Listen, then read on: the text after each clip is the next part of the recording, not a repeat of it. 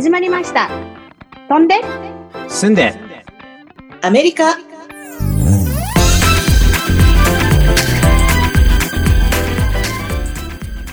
クリニカルソーシャルワーカー依存症専門の心理カウンセラーいつもニコニコニョラです。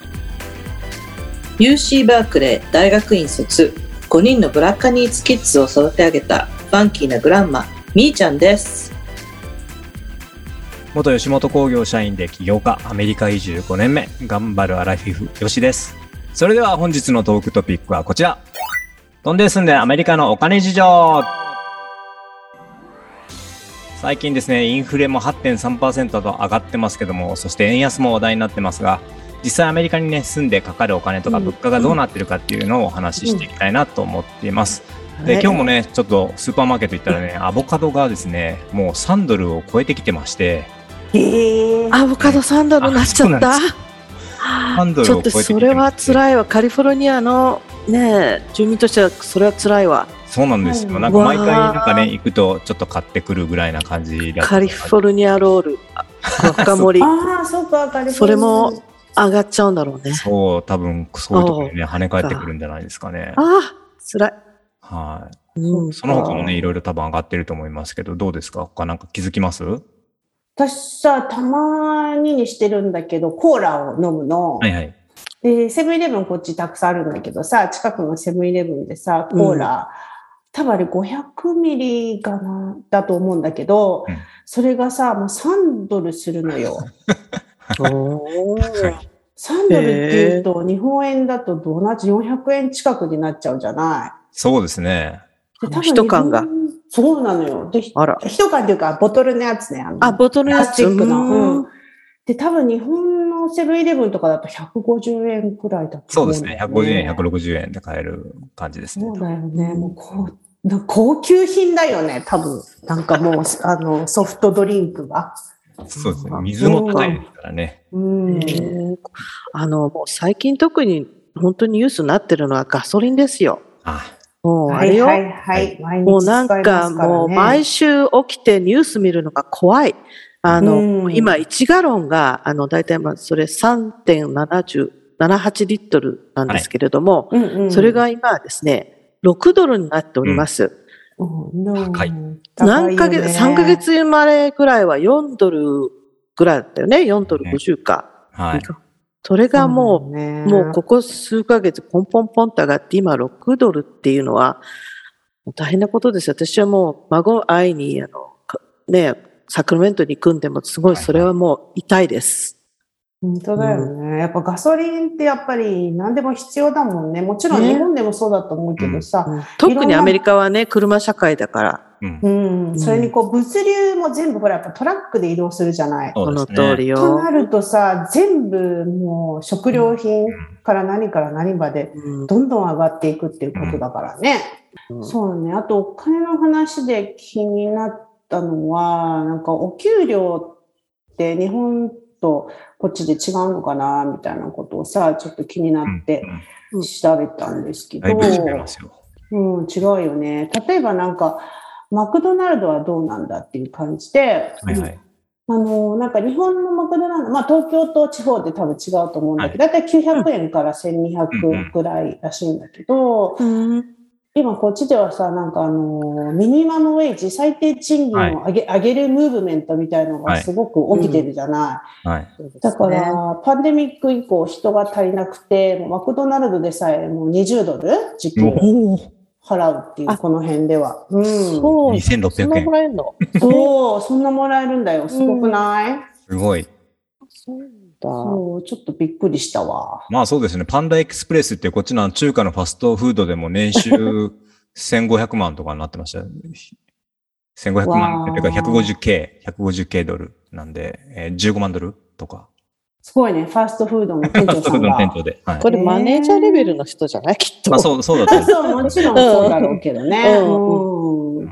そうそうね。これはね、あの、地域によってね、あの、うん。ミニマムウェイジ違うからね。もうそう例えば、そうアルバに、ね、まあちょっとあの、あの、ここら辺の高い地域だと、あの、21ドルぐらいで、でうん。もうちょっと、まあ、オークランドに行くとちょっと下がるとかね。うんうんうん、あります本よね。当、そうだね。一応なんかカリフォルニアの現状のミニマムはだいたい14ドルから15ドルぐらいなんだけど、まあうん。他のステ state 一番なんか低い、えーとうん州のジョージアだはいと、だいたいなんか最低賃金が5ドル50とからしいからえー全然違う。今でも？今でも今でも。え同じアメリカでもそんだけ違うんですね。そうなん。びっくりだよね。うん。そう。だって、うんうんあの、私も調べたんだけど、えっ、と、きゅ1997年、私がちょうどここで、あの、病院の仕事始めた時の、うんえー最低賃金は、フィデラル、あの、うん国で5ドル15で、カリフォルニアも5ドル15だった。だだから結局ね、ある州では25年前との最低最低賃金と変わってないってことうん。だわ。ああ、そうだね。すごいねね。うん。で、本当それ考えると、カリフォルニアとかこういう地域はちゃんと上がっててありがたいと思うわ。うん。確うん。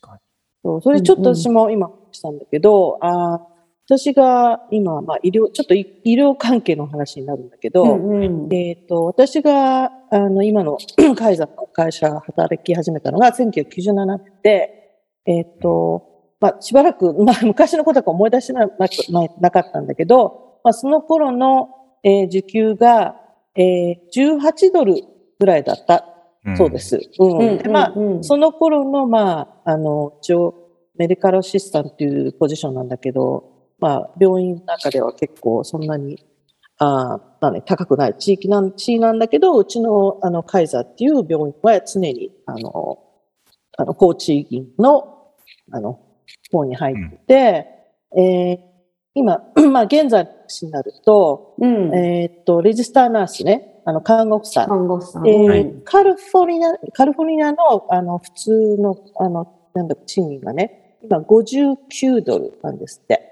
1時間？でうん。時給？あうんのそうえすごいね。で、カイザーで、あの、看護婦さんは、あの、始まり、本当に、あの、ビギナーっていうか、ーはい。あの、ニューハイヤーでうんうん67ドルだええそうです。えうん。ー、っていうと、日本円で言うと8000円以上か。そんなもんですかね。うん。で、大体結構、あの、どんどん、1年に一度ぐらいは、その、ね、こ昇給していくんですう、昇給するんで。ええうん看で看護師さんって高級取りってイメージあるもんね、アメリカではね。うん。でもね、さっきもはあの、まあ、話したように、あの、ちアメリカ内の地域と違いとしては、うん、テキサスの今の平均、あの、看護の、あの、収入は38ドル。おー全然違う。そう。そう、へニューえヨークでも44ドル。ええうん。カリフォルニアがすごく高いってことですか？そうですね。まあ、マサチューセッツのも結構高いみたいだけど、うん。まあ、カリフォルニアは結構高い方ですよね。ねえ。うん。そう、だから、私も、あの、ここら辺、あの会社で働いてると、そのう、ん。カリ、あの、まあ南部からね、あの、トラベルナースっていうのが来てて、はい。うその、向こうでは看護婦の資格を持ってて、こっちで、まあ、しまあ、テンポラリー働いて、か出稼ぎに、出稼ぎに来る人が結構いるんですよ。特に国内で実際に出稼ぎだ。そうそうそう、そうなの。そういうことよね。うんで、うん結構パンデミック最中はその COVID のクリニックとかはいで、はいはい。あの人が必要だったんで、あの、導入されてたんだけど、でも面白い話がね、あの、カリフォルニア州政府がコロナワクチンの接種を医療関係者にあの義務付けた。はい。うんその後は、あの、カリフ、あの、あの南部の方に帰っちゃったっていうのが、人が何人かいました。コンサバティブで、うんそうだね、アンタイバクサーか。そうそうう。んでうんうん、そういう感じでね。まあ、日本の、私もちらっと見たら、日本の実際あ看護師さんは、うん3714円ぐぐらいが平均だっていうが出てたんだけど、まあ、それが正確だといいんですけど。そっか、そっか。まあね、それだけ、な、あの、生活費もまあ高いっちゃ高いよまあ高いですね。よね。そうそうそれはそうですね。うんうんよしさんなんかどうよ？日本からこっちに引っ越してきて。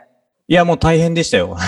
一番初め、まあ、実体験で言うと、まあ、17年にこっちに来たんですけど、うんえー当初、えーとりあえず8万5千ドルでなんかやややってくれみたいな話だったので、まあじゃあ、絶対大変ですけど、まあとりあえずやりますわみたいな感じで受けてそれでやったんですね。うん。で、そしたらもうやっぱり全然やりくりが厳しくて、うん。ほとんど毎月赤が出るようなぐらいでしたね。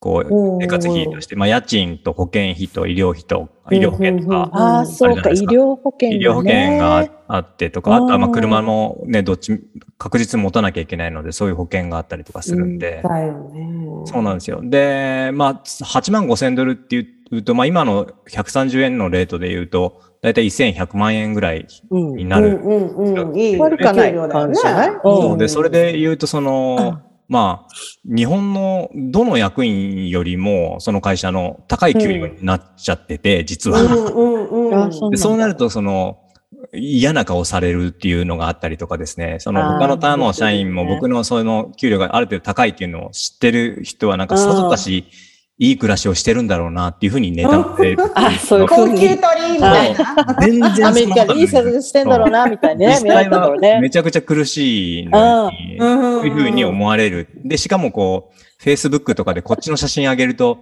うんどうしてもカリフォルニアの絵だから、なんかこう、気持ちいい絵になるじゃないですか。そうよ。なんか楽しそうに暮らしてリる。ア充っていうのそうそうリア充。そう。こんな風になったりとか。で、だから結局その医療費とかもすごい高いっていうのがあって怖かったので、もう一回帯状疱疹ができてかかったぐらいで、もうそれ以外行ってないぐらいですよね。うんうんそうか、そうか。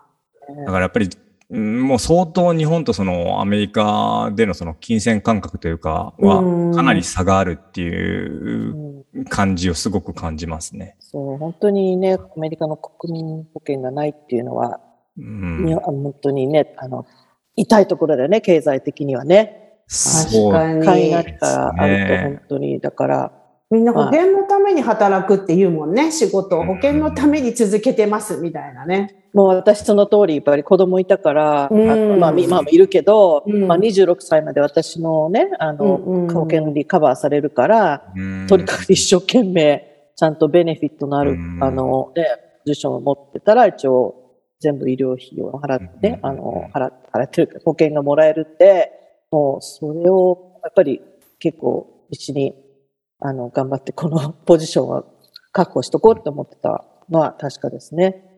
そうね。保険は本当に高いし、やっぱり気になるね、トピックでもあるから、またもうちょい深掘りしたいですね。そうですね。そのあたりうん保険とか、あと実際にそのお金をどう貯めていくかみたいなところっていうのはちょっとうんうんうんうん。ね続きとし、てまあ、リタイアメントのこととかもあるから、そうだ参考ねな話をしていきたいと思いますわ。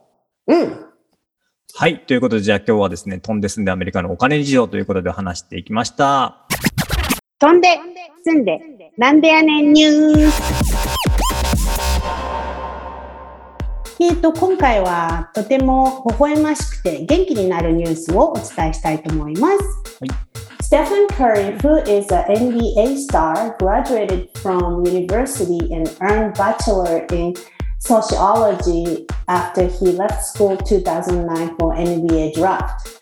Never mind that his salary of 2021 was roughly 92 million and net worth is 160 million dollars. He was back playing basketball in 2021 after uh, his injury and finally earned his degree in May 2022 this year, which is in the middle of playoff season. His motivation came from his mother who taught him importance of education. His last thesis was about tattoo. How awesome is it? ということなんですが、はい。いい話。さらっと日本語で言うと、その、はい NBA の大スター、こうベイエリアが誇る大スターのステファン・カリーが、えー、とプレーオフ最中にソシオロジーの大学を卒業したということで10年前にあの、そうそうそうあの入ったんだけどプロになる時に出ちゃったんでその時お母さんに絶対卒業するからって言って約束をしてそうそう今日のお金の話じゃないけど1年間のあの給料が100億を超える彼が今更ね大学に戻って卒業するっていうのはすごくなんだろう、なんかちょっと考えさせられたというか、どう思う？いや、私たちがやってきたことよ。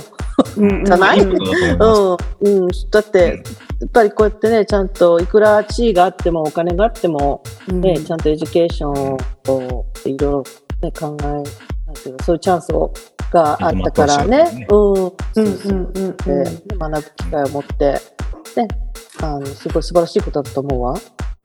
ね、いくつになっても、どんなにお金持ちになっても、どんなにお金がなくても、やっぱ勉強っていうか、ね、 education は大切だな。